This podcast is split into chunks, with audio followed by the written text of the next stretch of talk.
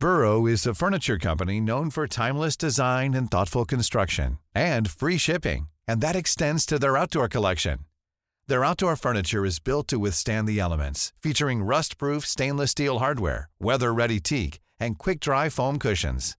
For Memorial Day, get 15% off your Burrow purchase at burrow.com slash ACAST and up to 25% off outdoor.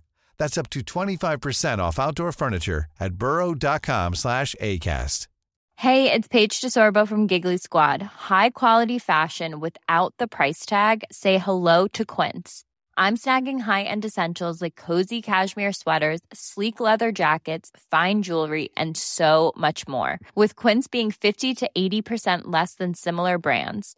And they partner with factories that prioritize safe, ethical, and responsible manufacturing. I love that. Luxury quality within reach. Go to quince.com slash style to get free shipping and 365 day returns on your next order. Quince.com slash style.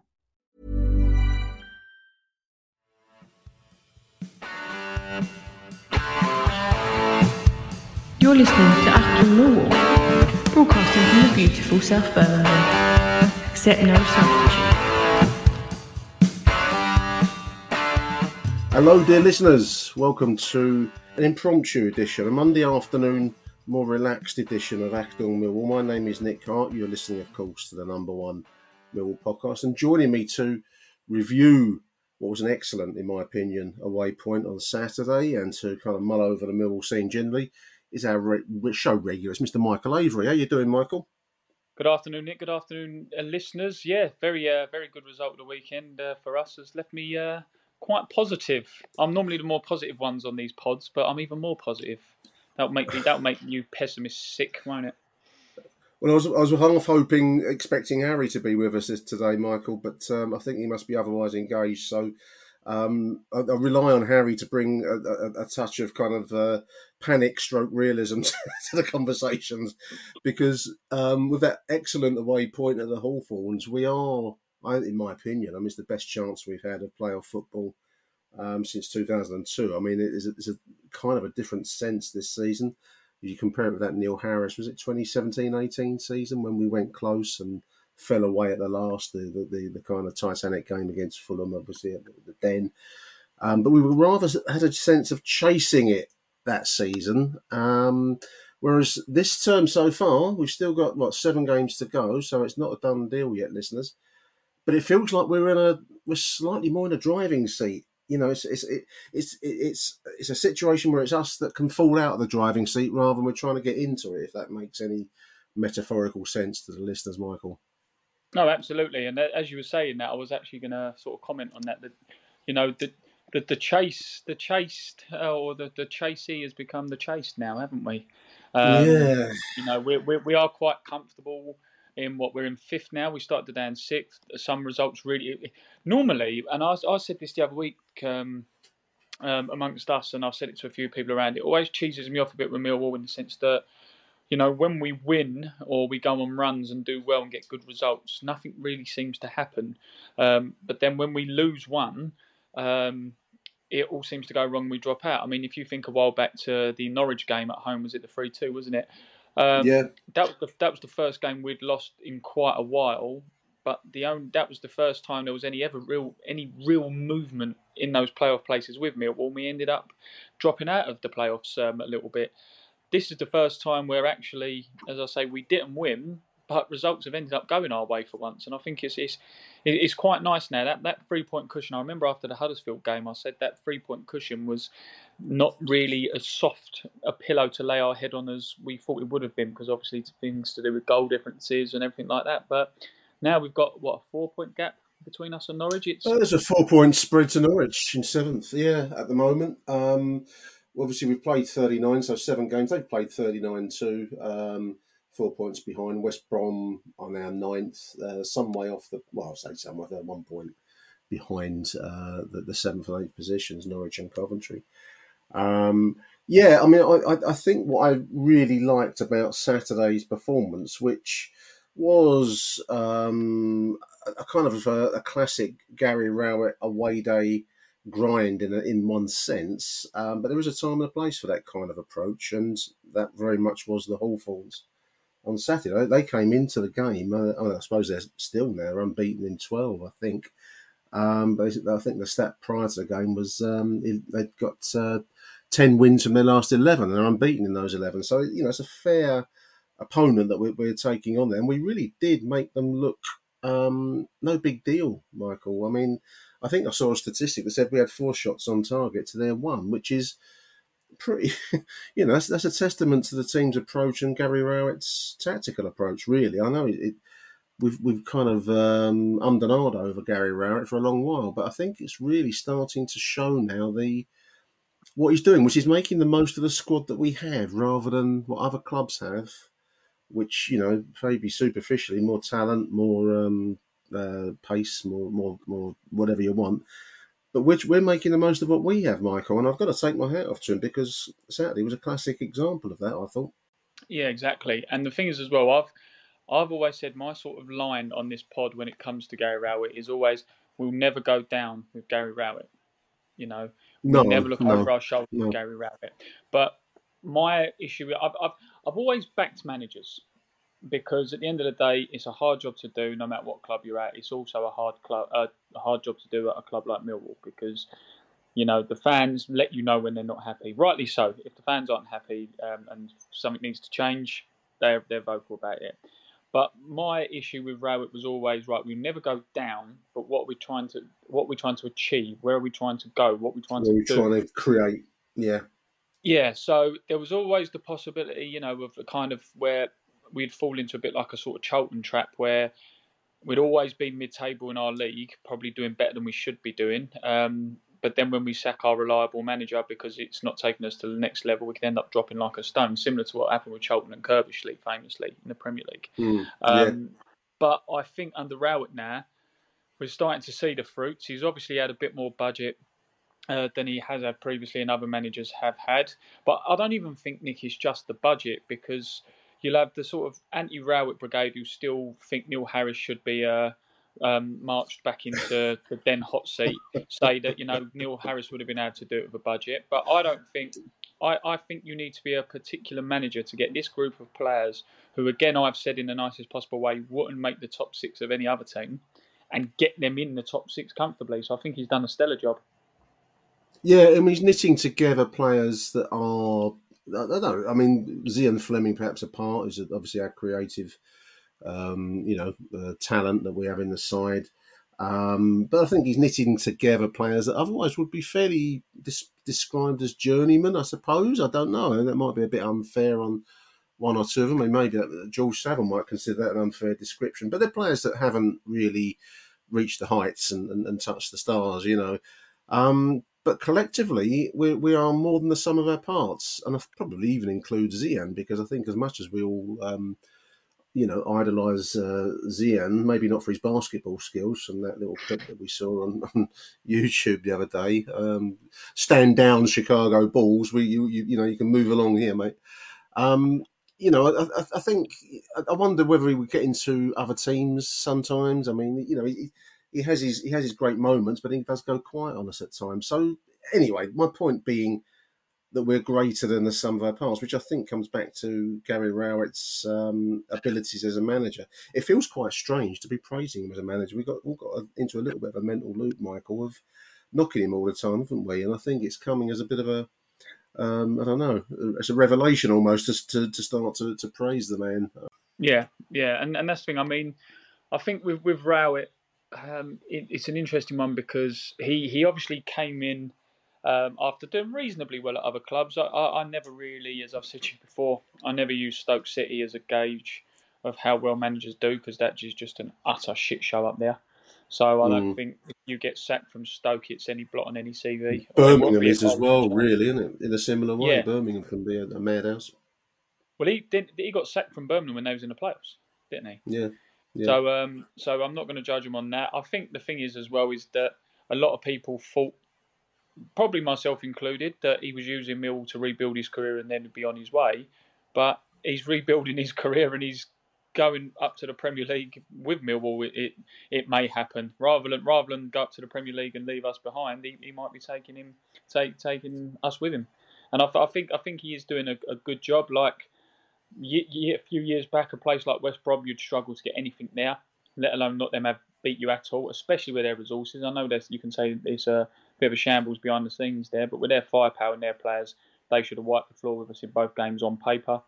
They've not beat us. In resource terms, yeah, financial muscle or whatever way you want to put it, they they bring more to the table. Um, we more than matched them. I mean, I, th- I, think we were unlucky not to win it on Saturday. Personally, I don't know if the listeners out there would agree with that, but um, I thought we had our we had the majority of the chances. It was a game of few chances. Uh, was, I remember there was one.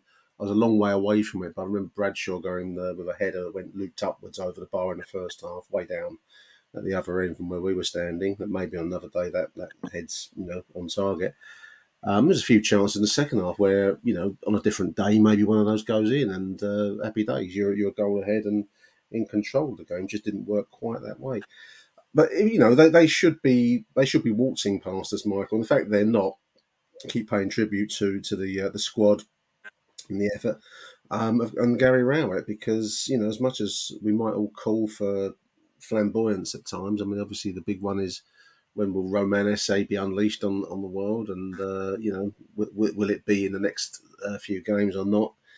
But I suppose there's there comes a point when I, I, it made me laugh on, on Saturday where Gary Rowett shuts up shop. Even if we're not shut already, then the shutters are kind of being locked with a padlock. When uh, Hutchinson comes in, we go to the three man defence, and we, we yeah. that's it. We, nothing's going to get past us. Um, mm. That's the kind of realism of of being a football manager, isn't it? You know, at a certain point, you take what you've got and you move on, and that's that's that's what he does very very well, in my opinion. Yeah, yeah, and and and.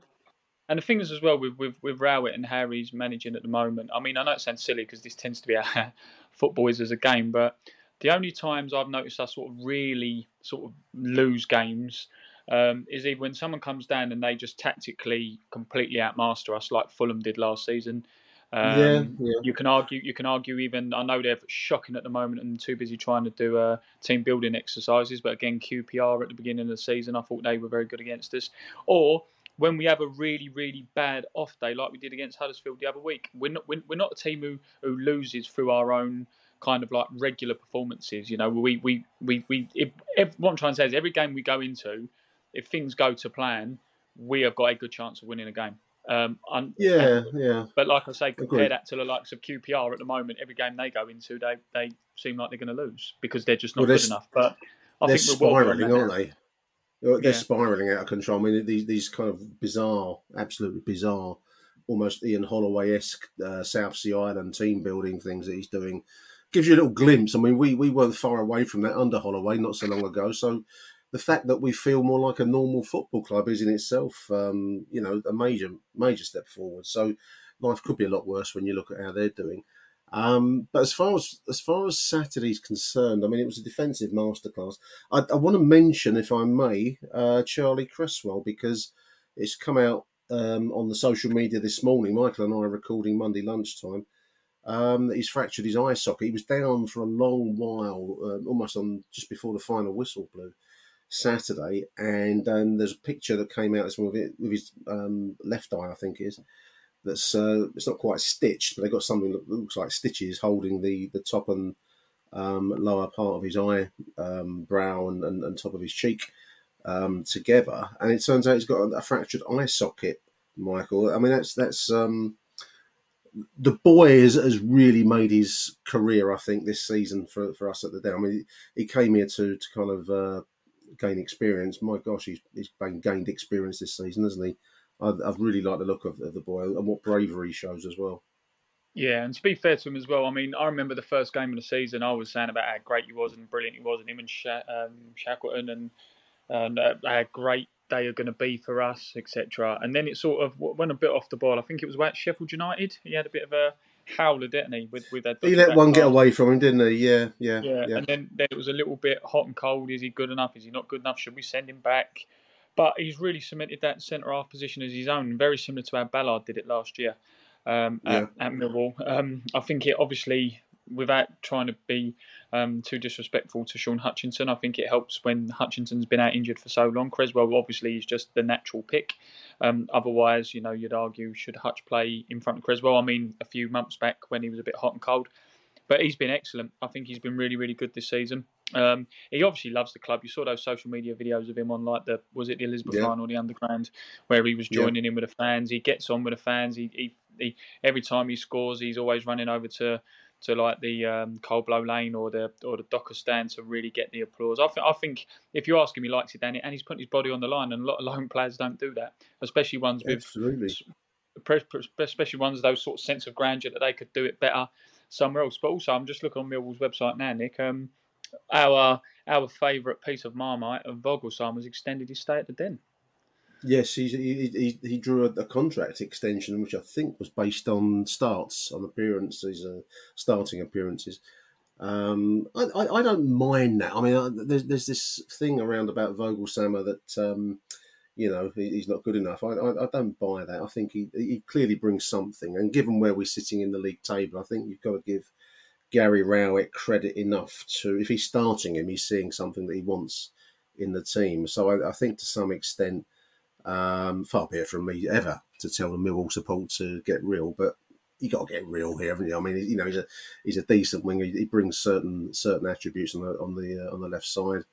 Good penalty taker um, and the physical presence, and also he went up front towards the end of, of uh, Saturday's game. I, I, dare say the likes of Ryan Loftus will be quaking in their boots at the moment and foaming at the mouth with retorts back for uh, for us for praising Vogel. Voglsammer, but that doesn't make me unhappy. Do you like do you like Vogie, Michael? Are you a Vogie fan?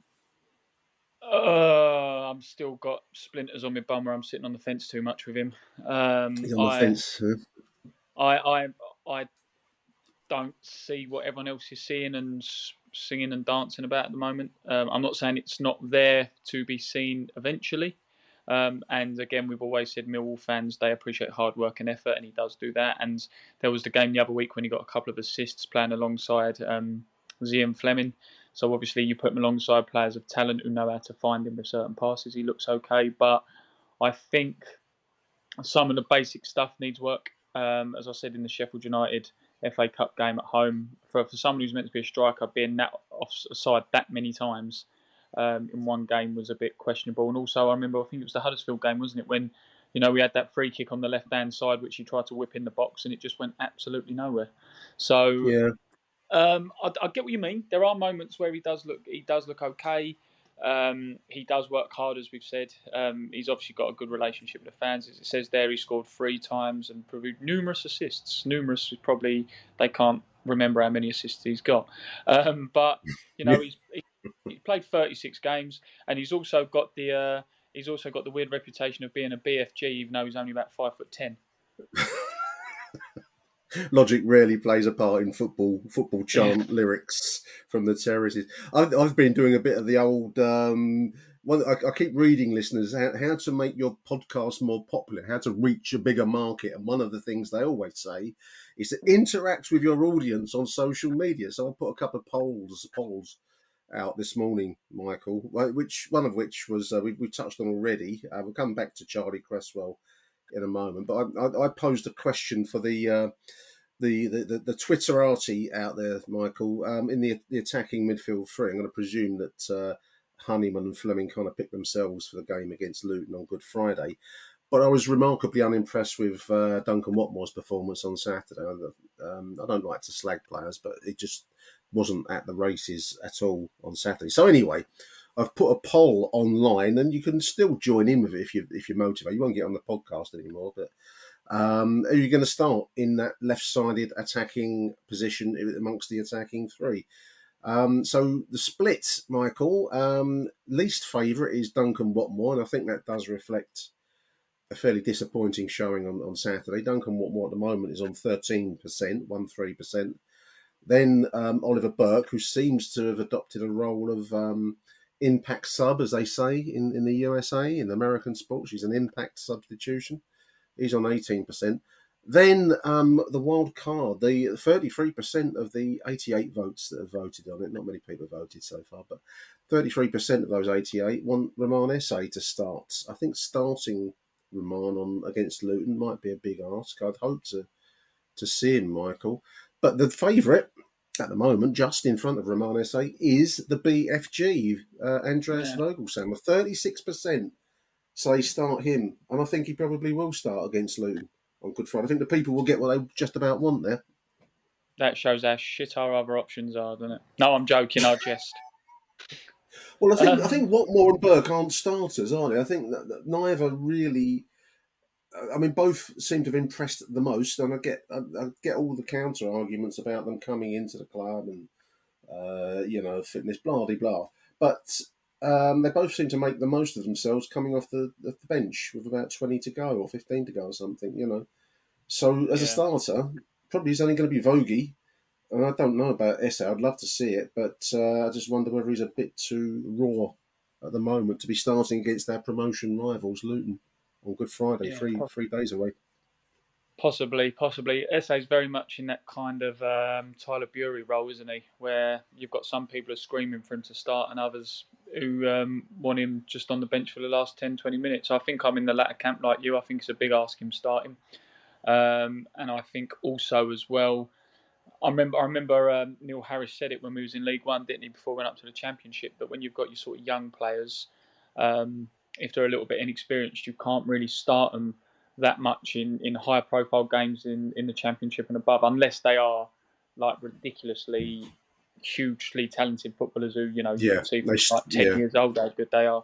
Um, Yeah. So that sort of counters the argument like Billy Mitchell and um, Danny McNamara, but these boys obviously have bags of talent. So no, I wouldn't. I wouldn't start to say personally. I'd Burke. I'm literally just counting down till the end of the season till he can go back um, because he is just.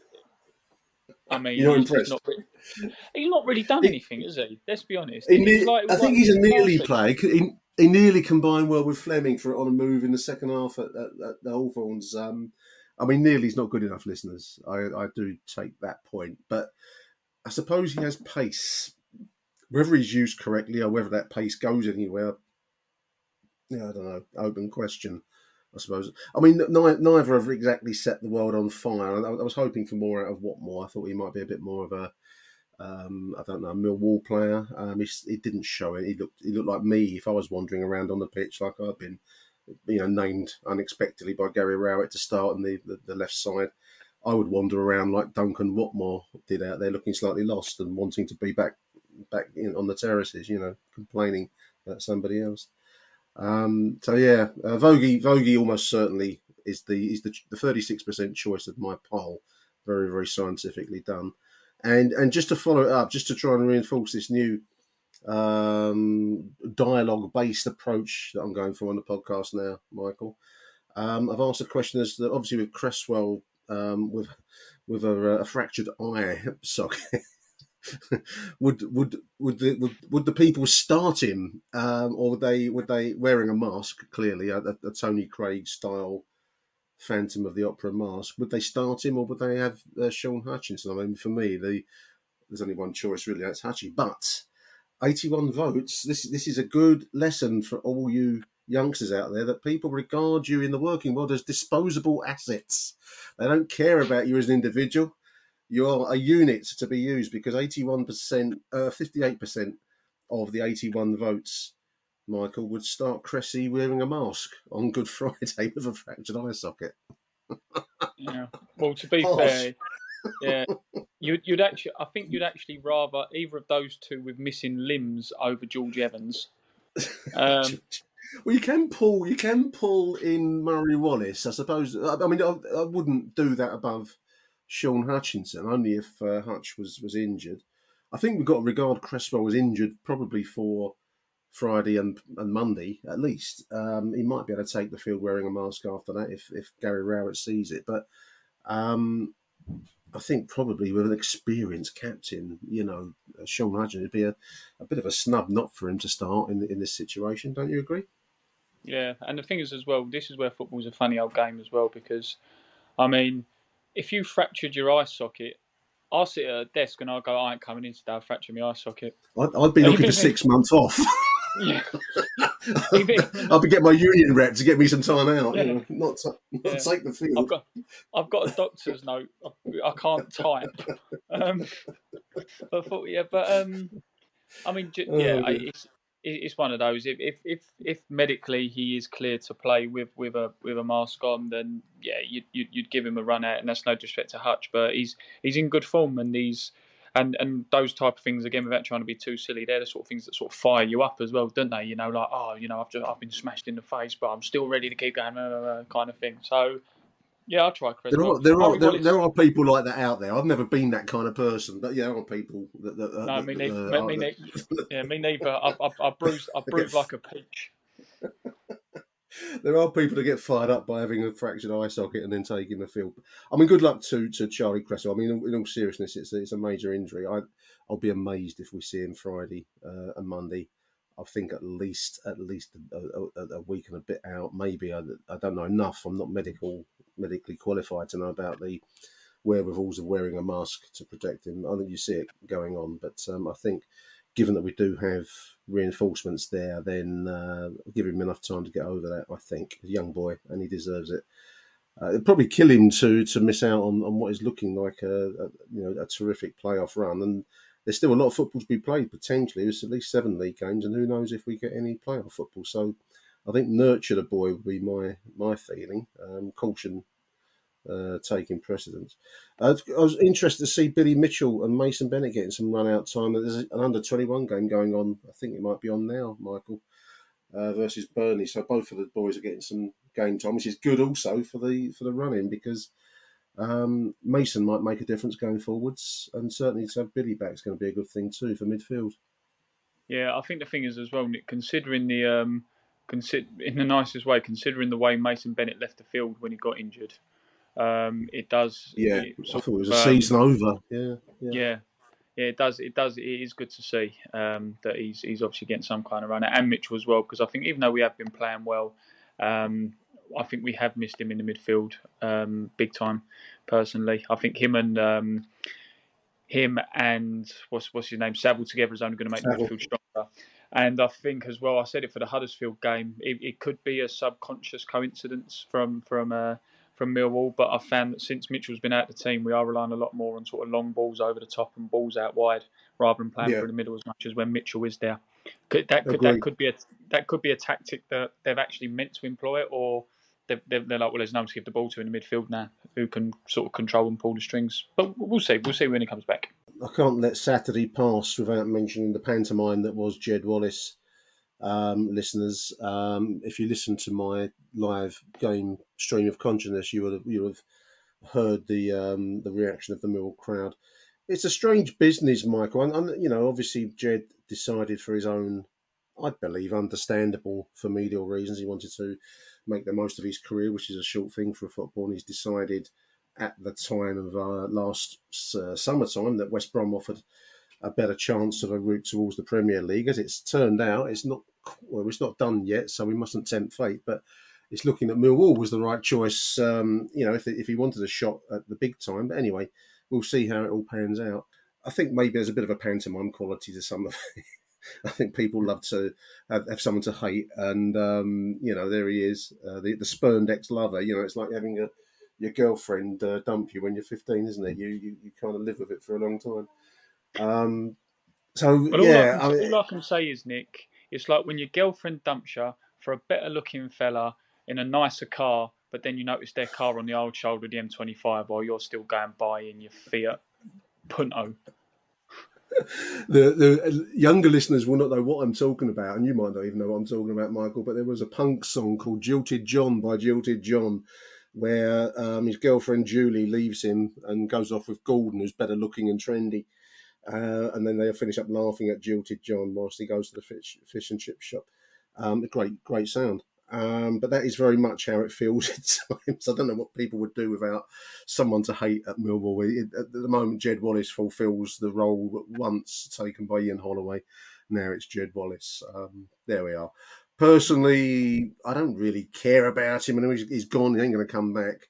Um, Harry posed an interesting question online the other day about Jed. Actually, if we got promoted, big if, um, we, if suddenly we were looking to reinforce our squad, would we want him back? I, I don't know that he'd be good enough, Michael. If we're talking about Premier League quality, I, I think if we did get promoted, big if, I'd, hope we'd be looking for something a bit better as far as we can afford. And it might be foreign, it might be players that um, you know we haven't maybe don't spring to mind, but I'd be looking for something a little bit up. I'd be upgrading, wouldn't you, if we got promoted?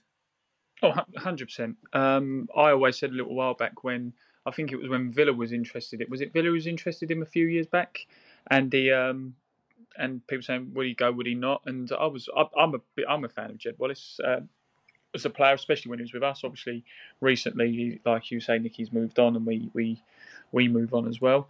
But mm. um, I never I never really thought he was like a like a really good Premier League team quality player. You could maybe argue, you know, someone someone like a Southampton would take a punt on him there, or someone towards the bottom who are struggling or look like they're going down could take a punt on him.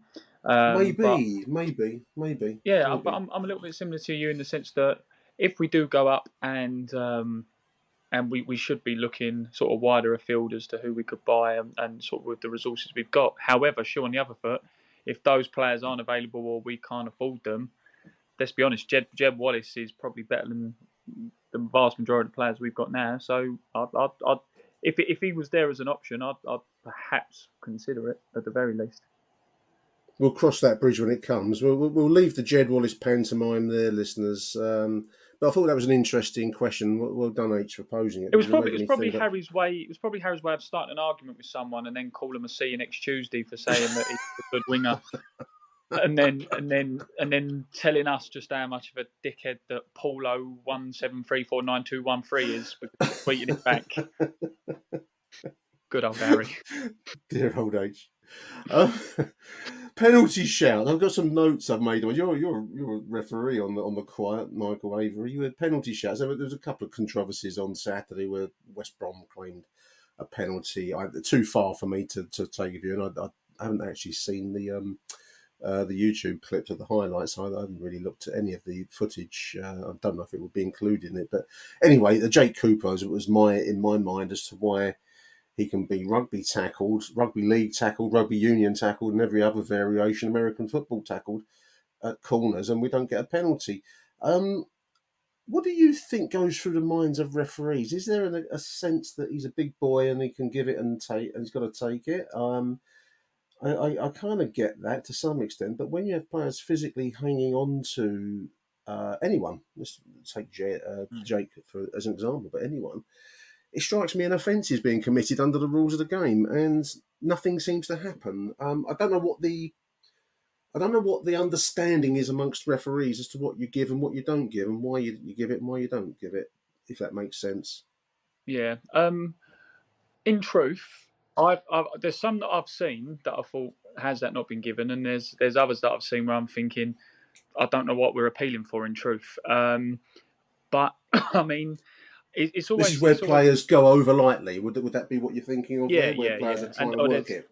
Yeah, there's a little bit of contact, and, and there is, but um, I think it's the age old argument, Nick. I saw I saw a thing. I think it was um, Keith Hackett was that it was uh, the other day put on Twitter. They were saying about the time the, the ball was in the player's uh, goalkeeper's hands from a goal kick. And why is that not penalised more? And basically, he said in the tweet, I think it was him. So if it's not him, and he and he's a, obviously an avid listener, um, then I apologise. But he said something like, "What happened was was." The referees have made have made the mistake in where they've let it go for so long, they now can no longer really pull it up, even though it's a law of the game. You know, it's it's like right. when the goalkeepers catch a ball and then throw themselves on the floor. You think we well, don't yeah. need to do that, but again, because that's how they've got around the law um, to a degree. But I think it goes back to the argument, Nick, that if yes, the Jake Cooper, some of the majority of the Jake Cooper ones are bad, but how many penalties would you give a game if you gave them? Well, potentially a lot, but then I suppose the counter argument. I mean, I, I, get the consistency argument because that's always a thing that's always mentioned by managers across the across the divisions, whatever level they they want referees to be consistent in their de- decision making. And I suppose once you've started not giving something, then you, to be consistent, you have to carry on not giving it. It does lead to some ludicrous situations. So I, I, I, I think my my thought would be you'd only have to give one or two penalties before everyone will start to cotton on that actually this this offence is now being seen as an offence. I don't know whether FIFA, the lawmaking IFAB, would actually yeah. uh, take an interest in this because I think it's a bit of a blight on the game that players are being manhandled with no with no um, punishment meted out of any kind. Um, I don't know if it wasn't in. They, they, did an upgrade of the rules for next season, didn't they? The other day, I don't think it was it was looked at or mentioned in, in the ones that I picked up, and I could be wrong. Um, but no, I mean it, it's it's frustrating. I mean, certainly on Saturday there was a there was a situation where I thought, well, you know, they must be with a shower penalty, but as ever, not given. I think also there was someone made a point online, Michael, that if we if we know we're not going to get penalties given, particularly against Jake, um, because of his height and the fact that he stands out so much, um, why are we not working on other routines that try and take that into account? Because two men must then take out this six foot five, six foot six giant. It needs two men to basically obstruct him when he's he's starting to get running. So why are we not trying to work on routines that take that into account? If that makes sense. On Saturday we had a couple of fairly namby-pamby efforts where they were trying to volley from the edge of the penalty area from a, a, a kind of a corner back, if you like, rather than the traditional uh, lump into yeah. the six-yard box uh, didn't really work and, and, probably needs a lot more work for it to, to remotely have a chance of going in the net. But I suppose that's the logical next step, isn't it? If um, if if you're not going to get something one way, you have to try and think of other ways to get it. If that makes sense. Yeah, no, hundred percent. No, no, you're right. And um, even if, like we say, like the old, it's, it's like the old tactic when you see forwards running off of players, you know, to make the space and to, to, to widen the pitch up a bit. You know, if, if you know Jake mm. Cooper, that's going to happen to him. Why don't you just put him sort of like on the edge of the box, bring two defenders out with him, and then there's two defenders left in the two defenders left to um to be involved in any aerial challenges. Yeah, no, I agree. I agree with that wholeheartedly. I'm Sandra, and I'm just the professional your small business was looking for. But you didn't hire me because you didn't use LinkedIn jobs. LinkedIn has professionals you can't find anywhere else, including those who aren't actively looking for a new job but might be open to the perfect role, like me. In a given month, over 70% of LinkedIn users don't visit other leading job sites. So if you're not looking on LinkedIn, you'll miss out on great candidates like Sandra. Start hiring professionals like a professional. Post your free job on linkedin.com slash people today. Burrow is a furniture company known for timeless design and thoughtful construction and free shipping, and that extends to their outdoor collection. Their outdoor furniture is built to withstand the elements, featuring rust-proof stainless steel hardware, weather-ready teak, and quick-dry foam cushions. For Memorial Day, get 15% off your Burrow purchase at burrow.com/acast and up to 25% off outdoor. That's up to 25% off outdoor furniture at burrow.com slash ACAST. Since 2013, Bombas has donated over 100 million socks, underwear, and T-shirts to those facing homelessness. If we counted those on air, this ad would last over 1,157 days. But if we counted the time it takes to make a donation possible, it would take just a few clicks. Because every time you make a purchase, Bombas donates an item to someone who needs it. Go to bombas.com slash ACAST and use code ACAST for 20% off your first purchase. That's bombas.com slash ACAST, code ACAST.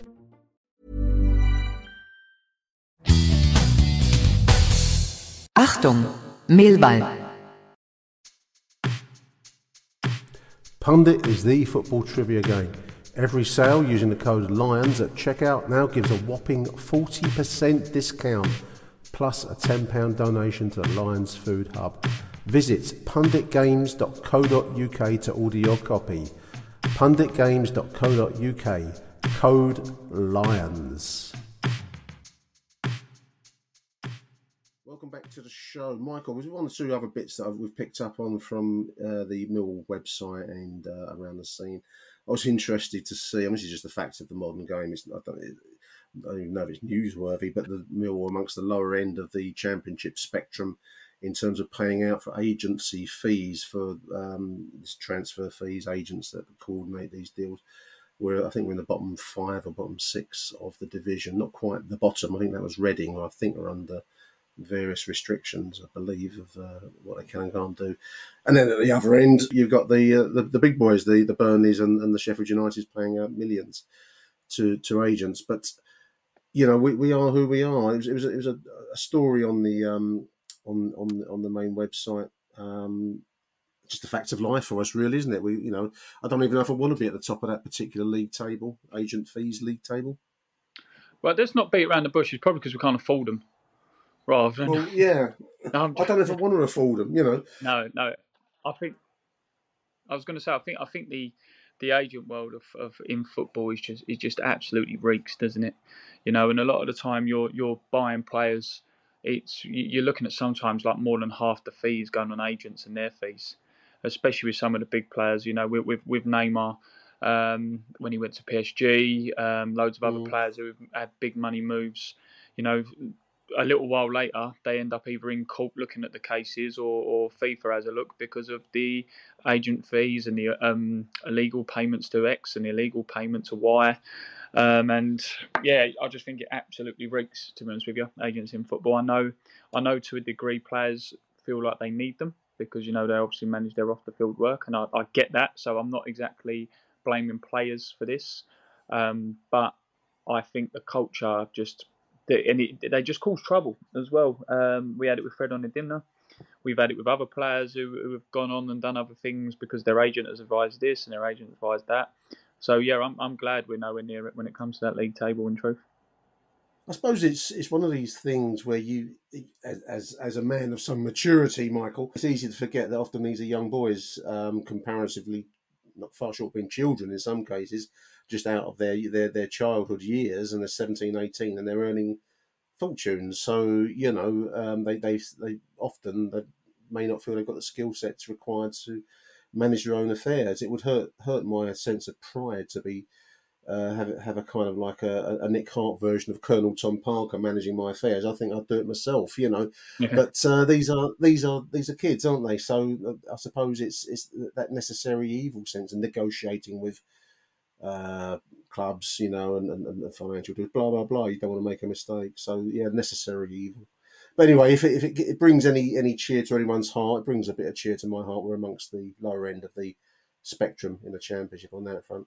Um, interesting thing I saw on, I was looking at the website before Michael and I uh, spoke today, listeners. They've now got a, a worldwide membership um, set up where people from different parts of the world, Europe, the Americas, Asia, um, can join a kind of like a membership club for. for I, I, don't know what that. Sheppy. but I think it, I don't know what it gives you. I mean, does it give you money off off um, the TV prices. I don't know whether it gives you t- ticket prices or any kind of fast track into anything. I don't oh, no, know. Let's have a look. Uh, oh, we, we get a limited edition welcome booklet. Very nice. Twenty percent off Millwall TV Plus annual subscription. Oh, because they can watch the three o'clocks, can't they? Um, they can. Yeah, yeah um, we can't. Exclusive international. exclusive international line store promotions. You'll get out of stock in probably another language. Um, keine, keine Stocken. yeah, yeah. No, nicht. yeah, loads of shits and items in Stockholm. Um, it was the last game we played at home. It was it was at Huddersfield. It was, wasn't it? Um, when I was walking out, I came out. Um, I came past the, the Lions shop. I was walking down uh, Bolina Road, going going home. The queue to get into the Lions Club shop, the, the you know, the, the, the, it's incredible, Michael. Um, yeah people queuing up to get into it. I mean, I don't know what's in there. The last time I looked in there, it looked like, uh, you know, like, like, like I've been cleared out. One of these um, panic buy situations where people want to buy toilet paper and then clear out all the toilet paper, you know, from yeah. Asda or something. It had that empty shelf look in there. But the no, no, that's just, that's just normal. That's just normal empty shelf in the club shop. Incredible. Anyway, also, you, get, you get a percentage off. hang on, oh look, free access to Harry's bar on match day. Sod that. No, it's I'd, free anyway. I suppose you're allowed in because you, you, are not allowed in if you're not a member, are you? I suppose. Yeah. yeah. Invitation uh, to an uh, open training session at the Den. That's good. You become an associate member of the Mill Supporters Club, so there you are.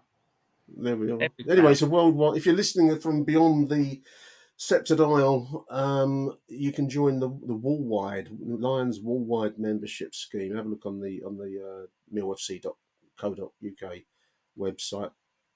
Um, we mentioned the other day on our group chat, Michael, the the threat, as some would see it, to the TV. In fact, you just mentioned the 3 p.m. Um, blackout. At the moment, television uh, rules in, in this country mean that for UK and I don't know about Republic of Ireland, but certainly UK viewers, you can't tune into your team if they play uh, a 3 p.m. Saturday afternoon kickoff.